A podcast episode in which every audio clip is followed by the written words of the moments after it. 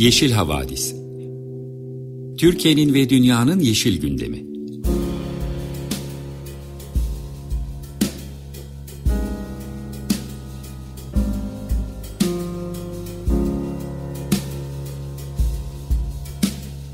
Hazırlayan ve sunanlar Selin Uğurtaş ve Arca Yılmaz.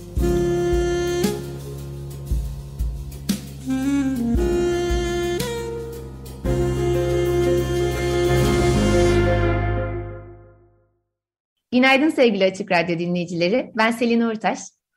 Ben Arca Yılmaz. Ekolojik, politik, katılımcı ve şenlikli Yeşil Havadis programına hoş geldiniz. Geride bıraktığımız haftayı Yeşil Gazete'nin perspektifinden değerlendireceğimiz bu programı Yeşil Gazete ekibiyle birlikte hazırlıyoruz. Sizlerle buluşmamızı mümkün kılan Açık Radyo destekçilerine de bu vesileyle teşekkür ederiz. Bu hafta iklim, ekoloji ve insan hakları odaklı bir program hazırladık. İklim bültenimizde geride bıraktığımız COP26'nın bir değerlendirmesi olacak. Türkiye'nin iklim ve çevre harcamalarından bahsedeceğiz. İklim krizinin tarihi kaya resimlerine tahribatına değineceğiz. Ekoloji bültenimizde çevre mücadelelerinden, plastik tehlikesinden ve nesli tükenmekte olan hayvanlardan söz edeceğiz. Bu hafta üzerinde duracağımız mesele nükleer. Bu konuda sevgili Arca Nükleersiz.org koordinatörü ve Yeşil Gazete yazarı Pınar Demircan ile konuştuk. Ardından bültenimizi Türkiye'de insan haklarının durumuna dair birkaç haberle noktalayacağız. Bu yoğun gündemimize güzel bir sesle başlayalım. Sezar Yavorya'dan Petit Pays isimli şarkıyı dinliyoruz. Merhaba sevgili Açık Radyo dinleyicileri. Bu hafta bültenimizi iklim haberleriyle açıyoruz. Ee, ilk olarak COP26'dan kısaca bir toparlama şeklinde bahsedelim istedik. Geçtiğimiz hafta sonu COP26'da uzun bir müzakere sürecinin ardından karar metni yayınlandı. Anlaşmanın taslak metni geçtiğimiz hafta başında yayınlanmıştı aslında ama ülkelere metni müzakere etmeler için 12 Kasım Cuma günü akşamına kadar süre verilmişti. Ancak maddeler üzerindeki anlaşmazlık nedeniyle metin birkaç kez revize edildi ve son haliyle geç, geç saatlerde kabul edildi. Ee, Yeşil Gazete anlaşmanın son halini Ümit Şahin'le konuştu. Bu anlaşmada iki olumlu nokta olduğunu belirtti. Bunlar e, fosil yakıtların ve kömürün COP kararlarına ilk kez girmiş olması ve adaptasyon finansmanının en az iki katına çıkaracak olduğunu yazılmış olması. Ayrıca bugüne kadar Paris Anlaşması kapsamında verilen ulusal katkı beyanının güncellenmiş halini vermeyen Türkiye gibi ülkelerin COP27'ye kadar yani bir sonraki COP'a kadar bu belgeleri sunmaları gerektiği de belirtiliyor.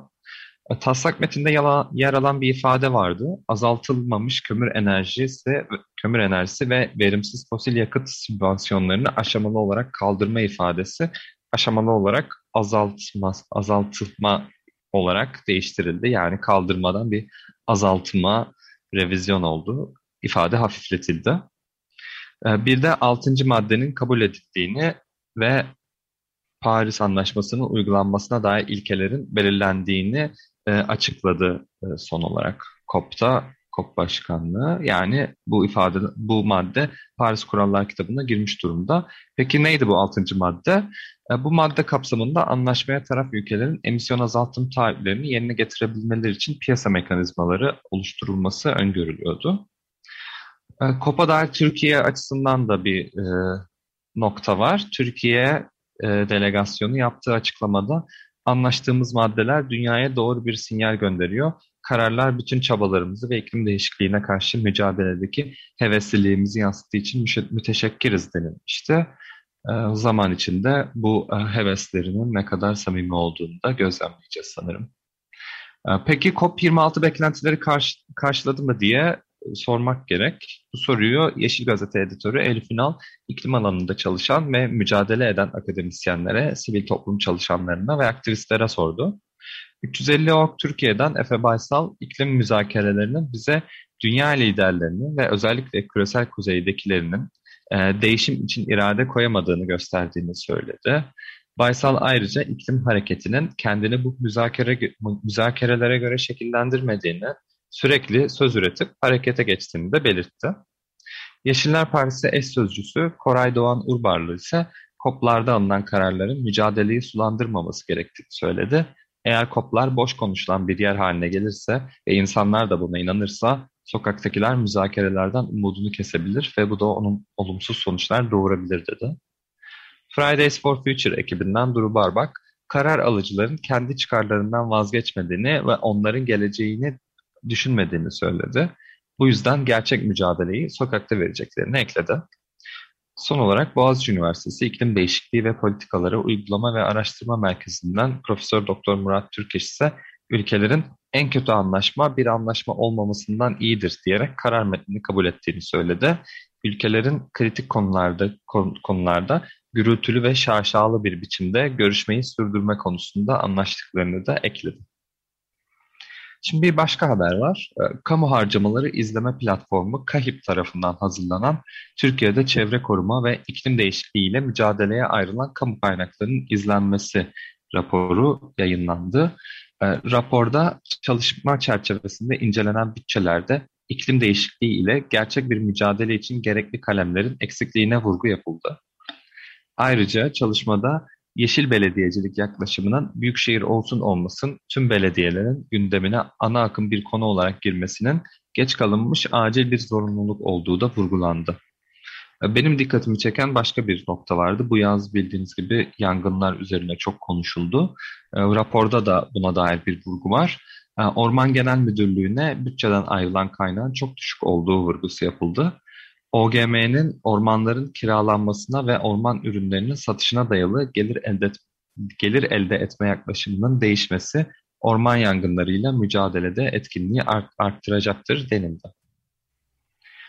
Türk Girişim ve İş Dünyası Konfederasyonu, TÜRKONFED, 17. E, kuruluş yıl dönümü dolayısıyla düzenlenen toplantıda konuşan Yönetim Kurulu Başkanı Orhan Turan, iklim krizi, çevre kirliliği ve doğal kaynakların azalması gibi sorunların artık sürdürülemez hale geldiğini ifade etti ve COBİ'lerin yeşil dönüşüm finansmanına ulaşmalarına ulaşmalarını sağlamak istediklerini belirtti.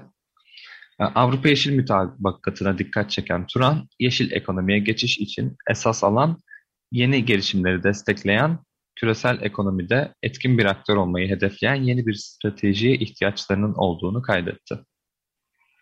Şimdi biraz da dünyadan iklim haberlerine göz atalım. Ee, bir rekor haberi geldi Çin'den ancak e, kömüre dair bir rekor bu. Ee, Çin'in günlük kömür üretimi 12 milyon tonu aşarak rekor kırdı. Çin küresel fiyatların yükselmesiyle kömüre bağlı enerji üretiminde yaşadığı sıkıntıyı arzı ve stokları arttırarak hafifletmeye çalışıyor. Söz konusu miktar bugüne kadar kaydedilen en yüksek günlük üretim oldu. Çin yurt dışında kömürlü termik santral fonlamayacağını açıklarken yurt içinde son sürat kömür yakmaya devam ediyor gördüğünüz üzere. Ee, bir başka haber ise Avustralya'dan bir sempozyum sonucu aslında bu. Ee, iklim krizi tarihi eserlere de zarar verdiği açıklanmış. Ee, bunun bir örneği de on binlerce yıllık kaya sanatı. Şimdiden on binlerce yıllık sanat eserlerine ciddi hasar verildiğini belirten arkeologlar ve tarihçiler iklim krizi şiddetlendikçe zararın artacağı konusunda uyarıyorlar. Hasarı en çok kıyı erozyonu, yangınlar, sel ve siklonlar gibi olaylar veriyor. Avustralya'da Flinders Üniversitesi'nden e, açıklama yapan e, bir arkeolog, e, Dr. Daryl Wesley, konuşmasında Avustralya'nın en şiddetli tropikal siklonlarından biri olan ve 2006'da Arnhem Land'i parçalayan Monica siklonunun yol açtığı yıkım hakkında bilgi verdi. Çok ciddi bir fırtınaydı ve 50 kilometre genişliğindeki bir alanda ağaçları havaya uçurmuş. Bazıları da bazı ağaçları bu kaya sanatı alanlarına itmiş ve onları yok etmişti. Ardından da çıkan yangın felaketin boyunu ikiye katlamıştı. Kaya sanatı niye zarar görüyor? Bu sanat resimlerinde genellikle bol su emen e, kum taşı üzerine e, işleniyor eserler. Tarihi eserlerde yaşanan durum ise şu şekilde açıklandı. E, yangınlardan gelen ısı kaya içindeki suyun genleşmesine sebep oluyor ve kayayı patlatıyor. Böylece bu tarz sanat eserleri de yok oluyor. Bir başka haber ise Kenya'dan. E, Kenya'da kuraklıktan ölen hayvanlar e, güneş altında çürümeye başlamış. Yağmursuz iki mevsimi geride bırakan Kenya'da yeterli gıda ve suya erişimde sıkıntı yaşanıyor. İklim aktivisti Kevin Matai'nin çektiği video kuraklık nedeniyle arazide çürüyen sığırları gösterdi. İklim krizine neden olduğu kurak, iklim krizinin neden olduğu kuraklık hakkında konuşan Matai, Kenya'da daha az karbon salım yapılmasına rağmen en ağır bedeli ödeyen biz oluyoruz. Şu anda ülkemde bir kurak, kuraklıkla karşı karşıyayız. Hayvanlar ölüyor, insanlar iklim krizi yüzünden acı çekiyor dedi. İklim bülteninin kapanışını Sertab Erener'in yeni bir şarkısıyla yapalım istedik. Ee, Sertab Erener bu şarkısını e, UNDP ortaklığıyla hazırlamış. İklim krizine acil eylem talebini çoğaltmak için e, oluşturmuşlar bu şarkıyı, yapmışlar. E, şarkının ardından Selin ekoloji gündemiyle sizlerle olacak. Tekrar merhaba. 95.0 Açık Radyo'da Yeşil Havadis dinliyorsunuz. Ben Selin. COP26'nın bitmesiyle biraz sakinleşen iklim bültenimizin ardından programımıza ekoloji haberleriyle devam ediyoruz. Başlamadan önce küçük bir okuma önerisi yapmak istiyorum. Yeşil Gazete Genel Yayın Yönetmeni Alev Karakartal, Ekim ayında bir Doğu ve Güneydoğu Anadolu turuna çıkmıştı. Bu kapsamda Van, Batman, Diyarbakır, Mardin ve Urfa illerini gezdi. Biz de gözlemlerini çok merak ediyorduk. Bunları bir yazı dizisi olarak Yeşil Gazete'de yayınlamaya başladılar. E, değindiği meseleler gerçekten endişe verici ve düşündürücü. İlk dört yazı Van izlerinleri üzerineydi. E, Van Gölü'nün kuraklık ve kirlilikle mücadelesiyle başladı. Ardından şehirde inşa edilen ancak harabeye dönen lüks adliye lojmanlarının akıbetinden bahsetti. E, sonra Van'da ormanlaşma oranının yüzde bir bile olmadığından bahseden bir yazı var. Bir orman kurulmaya çalışılmış ancak başarısız olmuş. E, ormanın bir kapısı var ama ardında bir ağaç bile yok. E, son olarak da şehre giren Afganistanlı göçmenlerin nerede ve ne şartlarda yaşadıklarına ilişkin bir kalem, yazı kaleme almış. E, biz Alev'in e, gözlemlerini Yeşil Havadis'te de dinlemeyi çok istiyoruz. Dileriz önümüzdeki haftalarda size kendi ağzından ulaştırma şansımız olur. Şimdilik bu yazı dizisini takip etmenizi önererek başlamış olalım. E, hatta bültenimizin başında bir de güzel haber verelim.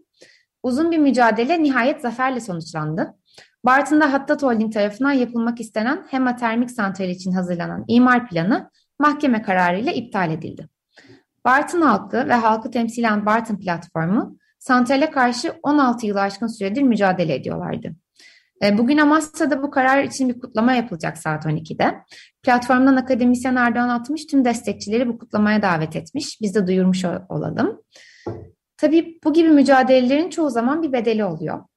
Bu hafta Milas'ta bir zeytin şenliği düzenlendi. Şenliğin sponsorluğunu ise Yeniköy Kemerköy termik santrallerinin sahibi YK Enerji üstlenmiş.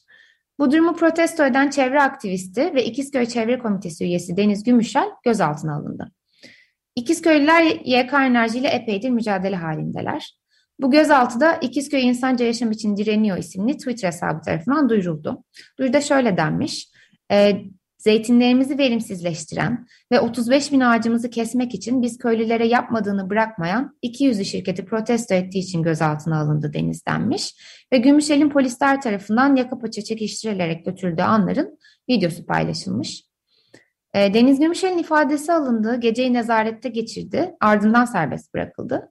E, ama Gümüşel Yeşil Gazete'ye konuştu ve polislere sorduğu zaman hangi suç nedeniyle gözaltına alındığını söyleyemediklerini, bir gerekçe sunamadıklarını söyledi.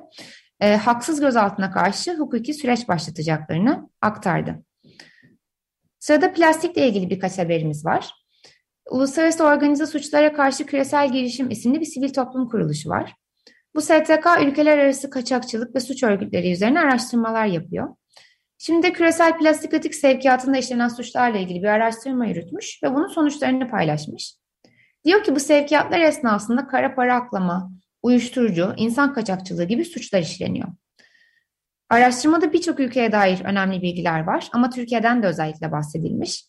E, bu bilgi bir komisyoncunun itirafına dayanıyor. Denmiş ki Londra'da küçük bir atık ve geri dönüşüm şirketi var. E, bu şirket uyuşturucu kaçakçılığı ve seks kölesi olarak kullanılan kadınların ticaretinde merkez rolü üstleniyor. İddiaya göre bu İngiliz şirket Türkiye'de iş yaptığı firmaya katı atık gönderiyor. Ancak bu katı atıklar içerisinde büyük miktarlarda uyuşturucu saklı.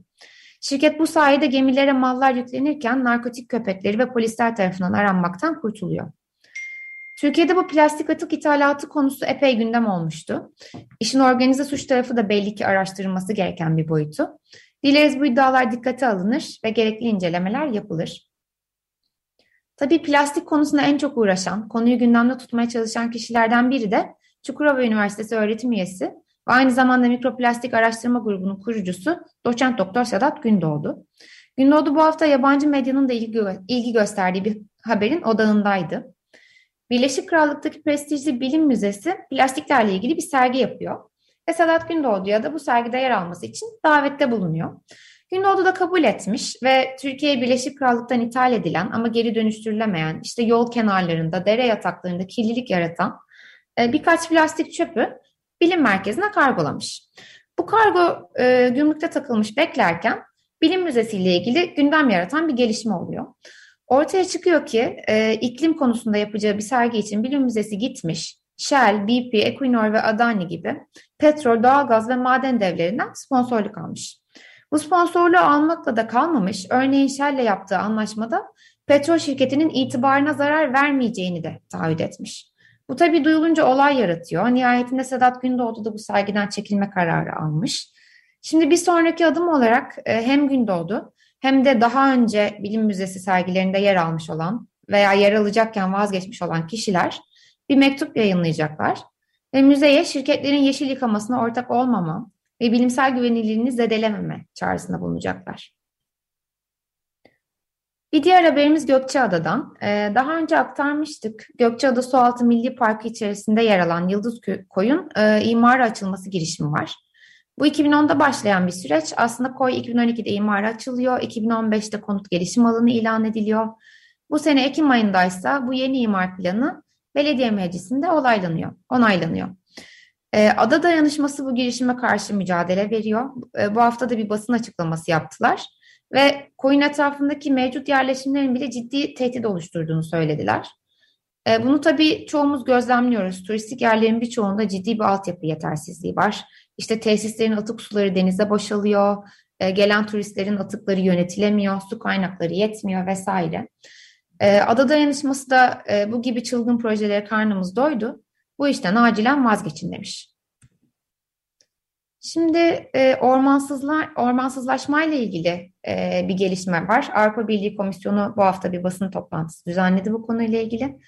E, biliyorsunuz e, bu konuda 135 ülkenin, ülkenin imzaladığı bir deklarasyon COP26'nın ilk haftasının da önemli gündem maddelerinden biriydi.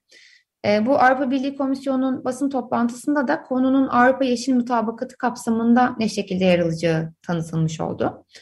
Buna göre Avrupa Birliği piyasalarında satılan ürünlerin orman tahribatına sebep olmamış olması sağlanacak. E, bu konuda özellikle sorunlu ürünler var. İşte soya, palmiye yağı, sığır eti, kakao, kahve, çikolata, mobilya vesaire. Bu ürünlerin düzenlemeleri bundan sonra daha katı olacak. Buna göre ürünlerin üretildiği yerlerin coğrafi koordinatları toplanacak ve denetlenecek. Ekoloji, ekoloji bültenimizin sonuna gelirken hayvanlarla ilgili birkaç haber paylaşacağız. İlk Yeşil Gazete'nin bir özel haberi. Kelaynakları kurtarmak mümkün mü diye sormuşlar. E, kelaynaklar nesli tehlike altında olan kuş türü, bit kuş türü. E, yaşam alanlarının çoğu yok olmuş durumda. 1973 yılında yalnızca 26 çift kaldıkları anlaşıldığında koruma altına alınıyorlar. 1977'de de Şanlıurfa'nın Birecik ilçesinde bir kelaynak üretme istasyonu kuruluyor ve yakalanan 11 bireyle yetiştirme çalışmaları başlıyor. Bu sene 325 e, kelaynak kafese alınmış. Yeşil Gazete bu konuda 12 yıldır kelaynakları inceleyen Dicle Üniversitesi öğretim görevlisi Profesör Doktor Ahmet Kılıç ile görüşmüş. Kılıç bu canlıları korumak için daha fazla şey yapılması gerektiğini söylüyor. Kelaynakların kafeslerinde basit önlemlerin alınmaması nedeniyle hayatlarını kaybettiklerini iletmiş. Bir de göç konusunda e, önemli şeyler söylüyor Kılıç.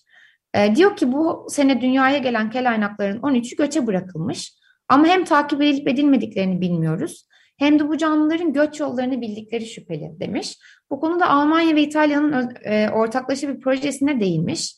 E, burada e, kuşlara göç yollarını öğretiyorlarmış. Bu projenin model alınabileceğini söylemiş ve bu yönde bir çağrıda bulunmuş. Nesli tehlikede olan bir diğer tür Sumatra filleri. Bu fillerin nüfusunun 75 yılda en az %80 azaldığı tahmin ediliyor. Maalesef henüz bir yaşındaki yavru bir üyeleri kaçak avcıların kurduğu kapana takılıp hortumunun yarısını kaybetmiş. Ardından da enfeksiyon nedeniyle yaşamını yitirmiş.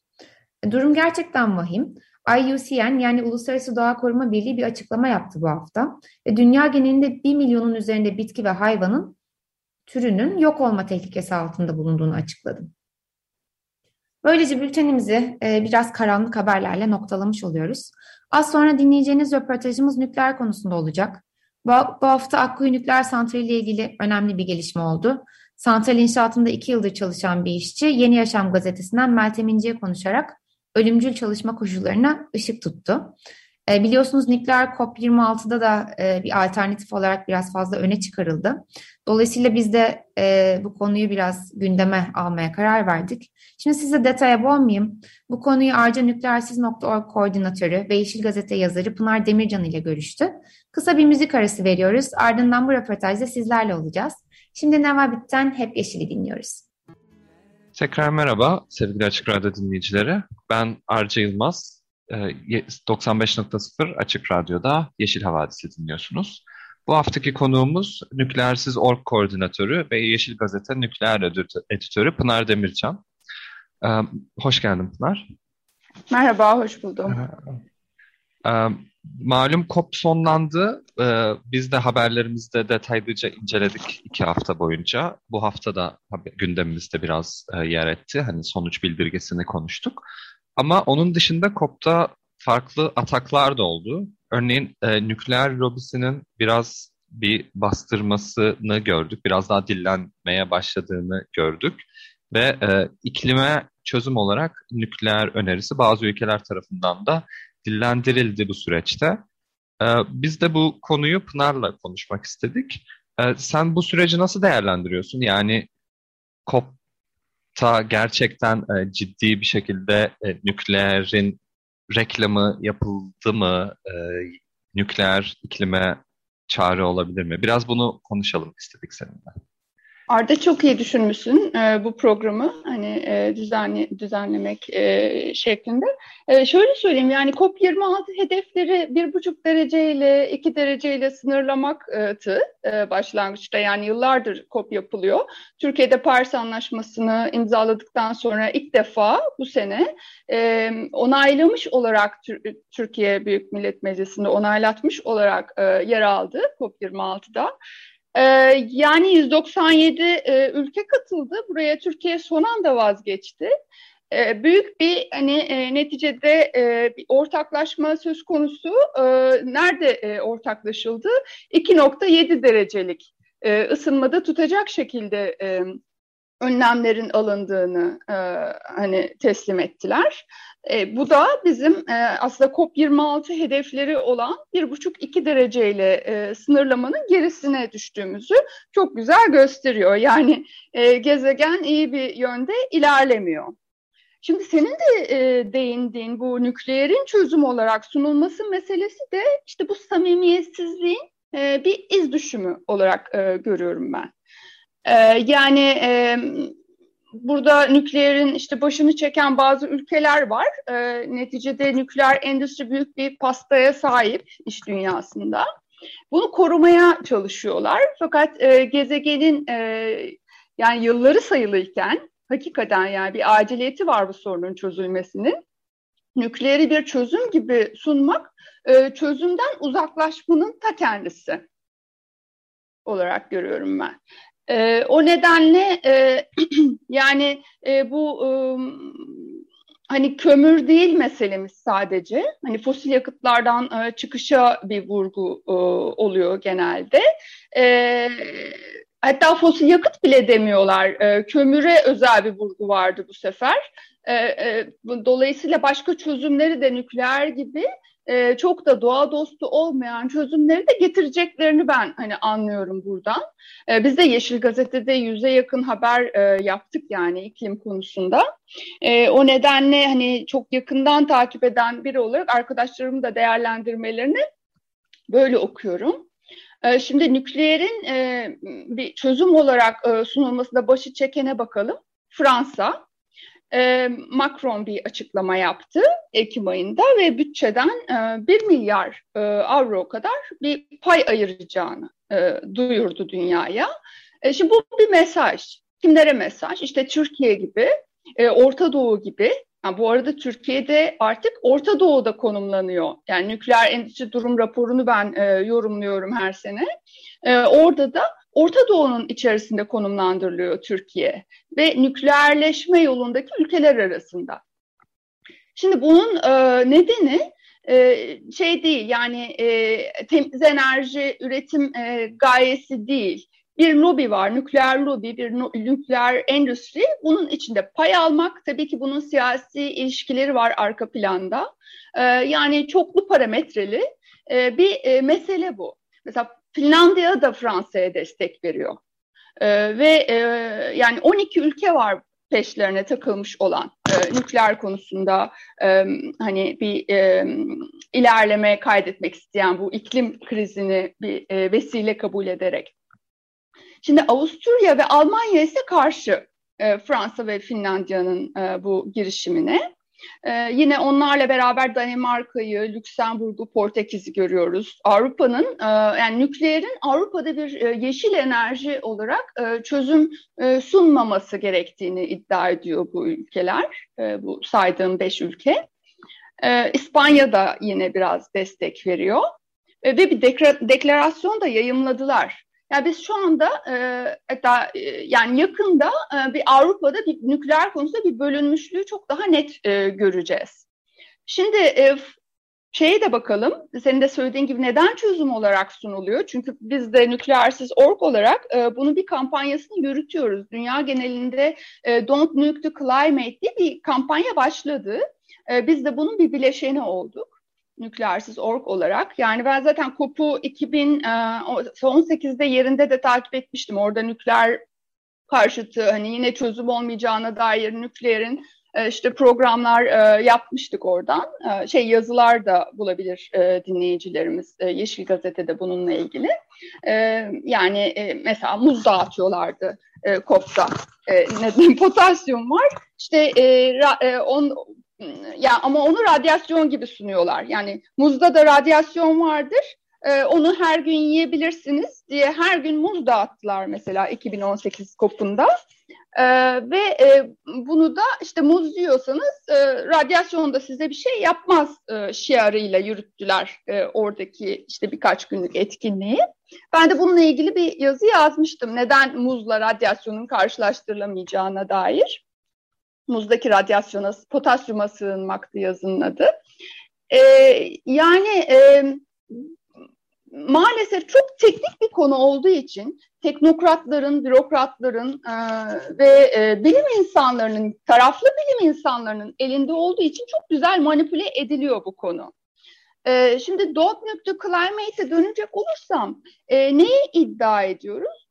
E, biz e, karbon bacasından karbon salmaz iddiasına sığınarak e, bir enerji türünün yeşil ya da temiz e, olabileceğini e, e, savunamayız diyoruz. Savunulamaz bu diyoruz. E, çünkü e, bunun iki e, ayaklı e, açıklaması var. Bir tanesi tamam tesiste bacasından karbon salmıyor, su buharı salıyor değil mi? Ama e, ondan ibaret değil tesis. Bunu bir açacağım. Diğer e, mesele de belki e, su buharı e, çıkartıyor ama aynı zamanda radyoaktif izotop çıkartıyor. Yani radyoaktif izotoplar da e, canlı sağlığını tehdit ediyor. Cansız çevreye de yayıldıktan sonra tekrar her daim tezahür edebilir canlılara. Şimdi böyle bir gerçek var.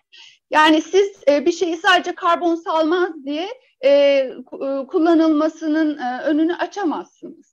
E, açmamalısınız. E, ayrıca e, yani e, dünyanın e, yılları sınırlıyken hani buzullar erime e, noktasına gelmişken e, suların yükselmesi gibi sorunlarla karşılaşmaya başlayacağız artık somut olarak.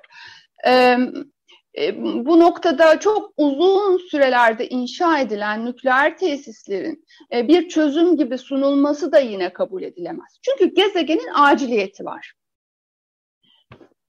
Şimdi e, bu noktada e, şeyi tekrar açayım. Neden aciliyeti işte var? Yani neden bunun uzun sürdüğünü söylüyorum. Bir kere sadece e, yerin altın e, sadece bir tesisten ibaret değil nükleer santraller. Yerin altından uranyumun çıkartılması, sevkiyatı, e, işte tesisin inşaatı, e, işte yakıtın imal edilmesi ve işte sevkiyatı. Ondan sonra atık prosesi falan. Yani o e, sadece tesisin kurulması 10 yıl sürüyor. Akkuyu'ya bakmayın. Orada 2-3 yılda bitirilecek yani plastikten nükleer santral diyorum ben neredeyse. Çünkü çok e, büyük hak ihlalleri de bunun zaten bir tezahürü.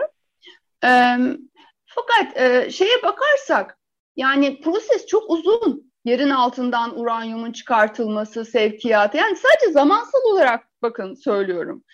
E, bunun yanı sıra her aşamada karbon salıyor zaten. Bununla ilgili bilimsel araştırmalar da var. Ben e, yazılarımda da e, referans olarak e, gösteriyorum. E, Benjamin e, Sovakol'un e, bir çalışması var e, bu konuda. E, yani neye göre karbon salmaz dedik, de, den, denildiği bir daha düşünülmeli. Yani mesela güneş enerjisine göre 6 kat daha fazla karbon salıyor bütün prosesler bir arada düşünülünce. Rüzgar enerjisine göre de 3 kat daha fazla karbon salıyor. Ee, yani madencilik e, vesaireyi düşünün. Hani yerin altından e, işte tonlarca toprak çıkartılıyor falan. Yani e, ya bütünsel e, konuşursak iki şekilde düşünmemiz lazım. Bir, karbon salıyor. Sadece tesisten ibaret değil, her aşamada nükleer santrali ilgilendiren her aşamada karbon salıyor. İki, e, radyoaktif izotop salıyor. Şimdi bu radyoaktif izotop meselesi bizim için aslında çok önemli. Çünkü Almanya'da bilim insanlarının yaptığı araştırma nükleer santralleri yarı çapı 5 kilometre olan mesafede e, hanelerde yapılmış bu araştırma. E, çocuklarda tiroid kanseri, çocukluk çağı tiroid kanserinin görüldüğünü e, ortaya koyuyor. E, yani felaket olmasa dahi normal operasyon halindeki e, nükleer santralden bahsediyorum. Şimdi hal böyle olunca bir çocukluk çağı tiroid kanseri ne, neden vurgu var ona bir bakalım. Ee, çocuk, normalde bir milyonda bir görülen bir hastalık e, çocukluk çağı tiroid kanseri ve bunun olmasının yani e, meydana e, gelebilmesinin tek nedeni endüstriyel izotop.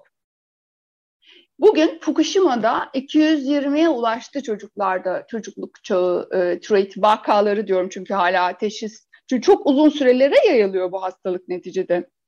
Yani teşhisi, işte vaka olarak kabul edilmesi vesaire ama şüphe gösteren 200 e, aşkın vaka var. Yani en son 209'da her sene bir güncelleme de yazıyorum ben Yeşil Gazete'ye.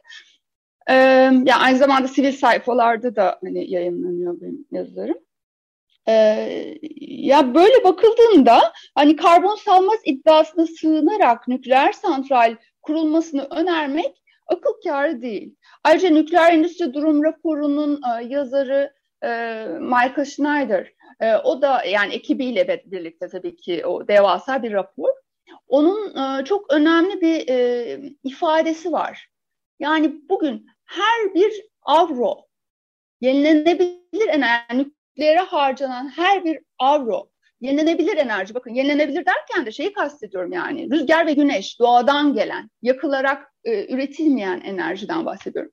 E, rüzgar ve güneş enerjisinin e, üretimine e, yönlendirilirse çok daha farklı noktalara geliriz. Şimdi burada yenilenebilir enerjilere şöyle bir bakarsak eğer, e, yani e, yakma e, süreci yok yani tamamen hani doğadan alınarak, proses edilerek işleniyor. Türkiye'de ne deniyor? İşte depolanamıyor güneş enerjisi. Ya nükleer santral kurana kadar yenilenebilir enerjilerin geliştirilmesine ayrılsa bu e, bütçeler, yani çok daha farklı bir yola çıkmaz mı dünya? Neden neden biz e vazgeçen e, ülkelere e, biraz dikkat etmiyoruz da nükleer santral kurmakta ısrar ediyoruz? Ee, üstelik de evet. ha, ay ben e, kaptırdım ha, gidiyorum. Yok, yok. Yok sorun değil. Ayrıca şeyi de diyecektim. Yani hani depolama teknolojileri de gelişiyor ve hani buna da imkan var artık. Yani hani e, depolama çok büyük bir sorun olmaktan da çıkacak yakın gelecekte. Ve belki de hani bu noktada şeye de bir vurgu yapmak lazım. Sağlık noktasına vurgu yaptığın için çok teşekkürler. Çünkü ya mesela hani Almanya'daki işte eğer hani sözde çok iyi e, idare ettirilen bir santralin etrafında bile hani tiroid kanseri, çocuk tiroid kanseri vakalarının o, görülmesi hani iyi kontrol edilen bir santralin belki hani gerçekte olmadığını da bize gösteriyor nükleer santralin. Ee, belki kontrol burada edilmesi, bir yandan... Bir, özür dilerim, e, kontrol edilmesi evet, bile tabii. gerekmiyor. Yani normal operasyon halinde yayıyor bu radyoaktif. Şöyle açıklayayım, e, su buharı e, çıkarttı işte soğutma kule, e, havalandırma kulesinden e, bir de şey e, yani e, radyoaktif izotopları periyodik olarak salıyor zaten. E, hatta bu e, emisyonları yani radyasyon emisyonları e, sınırlıdır e, nükleer santrallerin ve bunun üstüne çıkma noktasında da hatta tazminata ödemeye falan hani e, yönlendirilir ülkeler. Türkiye'de en son bir ik, iklim e, anlaşması e, bahane edilerek işte nükleer e, atıklarla ilgili sözleşmeler TBMM'de onaylandı diye bir haber çıkmıştı hatırlarsan. Evet. E, yani bu evet. da onunla e, bağlantılı. Yani e, diğer ülkelere e, bir takım tazminatlar ödemek zorundasın e, e, eğer ki bu aşım söz konusu olursa emisyonlarında, radyoaktif izotop emisyonlarında. Tabii yani sadece kendi sınırları da değil, ülkeleri aşan bir sorun Aynen. haline geliyor öyle bir durumda. Ee, ben evet. bir de son olarak sen hani yenilenebiliri bahsetmişken e, şeyi de konuşmak istedim. Yani hani e, bir maliyet konusu da var yani hani yüz, yıllara uzanan bir e, kocaman nükleer santral inşaatının maliyetiyle şu an maliyetleri dibe vurmuş. Hani iyi anlamda güneş ve rüzgar maliyetleri var. Yani bununla kıyasladığımızda yani farkta biraz barizleşiyor sanırım. Evet, yani şöyle söyleyeyim. neticede e, bir e, e, güneş enerjisinde, rüzgar enerjisinde yüzde yetmişe varan maliyet düşüşleri söz konusu yıllar içerisinde. Fakat nükleerde yüzde otuza çıkmış durumda. Yani yüzde otuz daha fazla maliyetler aslında. Yani açık ara nükleer dışında kalıyor bir çözüm olabilme potansiyelinin. Fakat hala bunu çözüm gibi sunuyorlar. İşte dediğim gibi sadece bacasından su buharı salıyor diye. Yani müthiş bir öngörüsüzlük. E, bu yani dünyanın öngörüsüzlüğünü kullanma hali var diyeyim ben. Hani nükleer lobi tarafından. İşte e, biz de bunun için Don't Nuke Climate kampanyasının bileşeni olmak istedik. Türkiye'ye de yayılmasına çalışıyoruz. Mesela Mersin Nükleer Karşıtı Platform artık bir imzacı kampanyanın destekçisi. Bu çok önemli. Neden? Çünkü Akkuyu e, 2030'da e, suların yükselmesiyle aslında etkileniyor e, bu e, iklim krizinden. Yani iklim krizine çözüm olmayacağı gibi iklim krizinin o kaçamayacağımız sonuçlarından da çünkü artık buzullar zaten erimeye başladı. Yani geri dönülemezlik başladı aslında. Yani bunu biz şu anda içinde başındayız. Yani e, ilerleyecek bu süreçler. Samsun, Sinop, Bunlar da risk altında. Sinop Nükleer Karşıtı Platform da yine katılmayı e, tartışıyor. E, yani çok bileşen olduğu için tabii hani top, genel demokratik olması için e, bunların e, bileşenlerin fikri alınarak e, hani kararlaştırılması lazım. E, onlar da hani yanıt verecekler yakında. Biz nükleer karşıt e, hareketin e, burada e, bu iklim konusunu gündemine aldığını görüyoruz. Bu çok kıymetli. Nükleer karşıtı hareket açısından da çok kıymetli. Yani şu anda biz dünyanın 1970'lerde geçirdiği o petrol krizi karşısında nükleerin alternatif olarak sunulmasının bir e, diğer versiyonunu yaşıyoruz. Bu sefer de iklim krizine karşı bir alternatif olarak sunuluyor nükleer enerji ve biz bir eşikteyiz. Çünkü o ilk eşikte Çernobil oldu. Bir sürü nükleer santral kuruldu kuruldu ondan sonra Çernobil yaşadık. Bak Fukushima'yı yaşadık. Fukushima'ya rağmen hala nükleer endüstride bir e, yeniden ısrar, e, iklim krizi bahane edilerek ortaya çıkartılıp üstelik de toplumlar tarafından da e, zaman zaman desteklen, desteklenebiliyor. Yani e, biz e, Türkiye'de bunun mümkün olduğunca e, yani neden iklime çözüm olmadığının anlaşılmasını diliyoruz. Evet. Ee, çok teşekkürler Pınar katkıların için. Ee, süremizin de biraz sonuna geldik. Ee, evet, onun için durdum. evet, konuşamadığımız, değinemediğimiz kısımlar oldu. Umarım bir dahaki başka bir programda daha detaylı onlara da değinebiliriz. Tamam. Ee, tekrar teşekkür ederiz. Ben de teşekkür ee, şimdi, ederim. Sağ ol. Ee, şimdi e, Sharon Van Eaton'dan The End of the World şarkısını dinleyelim. Ardından programa devam edeceğiz. Tekrar merhaba. 95.0 Açık Radyo'da Yeşil Havadis dinliyorsunuz. Ben Selin. Programımıza haftanın insan hakları odaklı gündem maddeleriyle devam ediyoruz. İlk olarak iş cinayetlerine dair bir raporla başlamak istiyorum. Çünkü veriler oldukça dramatik. İşçi Güvenliği, İşçi Sağlığı ve İş Güvenliği Meclisi hem Ekim ayı hem de 2021'in ilk 10 ayı için elindeki verileri açıkladı. Buna göre Ekim ayında en az 165 işçi, 2021'in ilk 10 ayında ise en az 1853 işçi hayatını kaybetti. Ee, İstanbul Sözleşmesi ile ilgili iki gelişme oldu. Bir basın toplantısında Cumhurbaşkanı Erdoğan'a İstanbul Sözleşmesi soruldu. O da bu konunun gündemden tamamen çıkarıldığını söyledi.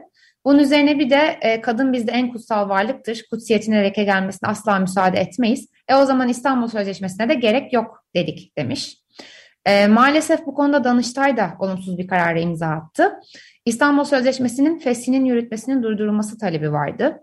E, bu kararı meclis verdi. Cumhurbaşkanı tek başına sözleşmeden çıkamaz diye eleştiriler gelmişti. Ama Danıştay demiş ki Cumhurbaşkanı'nın tüm bu konularda yetkisi var, istediğini yapar. E, geldiğimiz nokta maalesef böyle bir yer. Aile kutsaldır demişken Antalya Elmalı'da çok olay yaratan çocukları cinsel istismar davasına da karar verildi. Hatırlarsanız ailenin iki çocuğu cinsel istismarı çizdikleri resimlerle anlatmıştı. Savcı anne ve üvey baba için en az 70 yıl, dayı için de en az 30 yıl ceza istedi.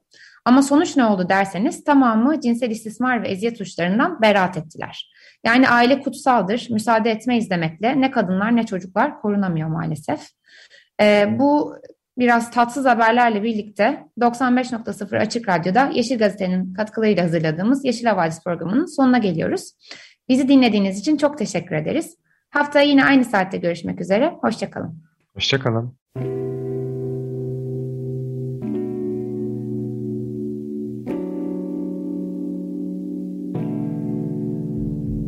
Yeşil Havadis Türkiye'nin ve dünyanın yeşil gündemi